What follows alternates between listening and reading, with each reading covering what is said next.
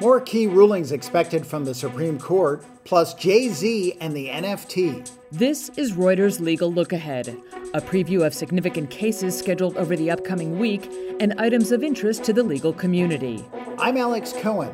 The Supreme Court could issue rulings this week on its five outstanding cases. That includes a voting rights case in Arizona and a matter involving charitable contributions in California.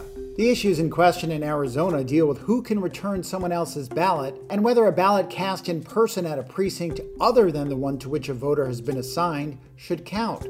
The California case involves a requirement that tax exempt charities disclose the identity of their top financial donors. Tuesday, a panel of the Ninth Circuit will consider whether individuals remain eligible for deportation even after their state criminal records are expunged.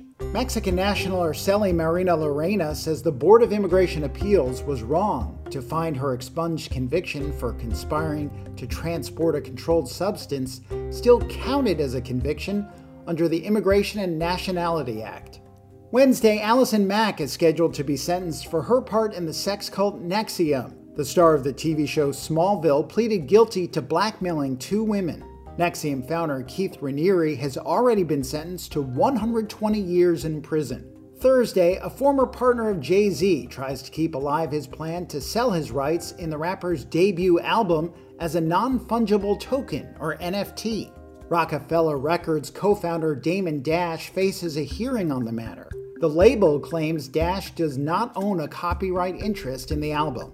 And finally, Friday, Walmart will ask a judge to toss claims by environmental group Greenpeace over some of the retailer's plastic products marked recyclable. Greenpeace says U.S. recycling programs rarely accept them, which violates a California law. And that's your legal look ahead. Thanks for listening.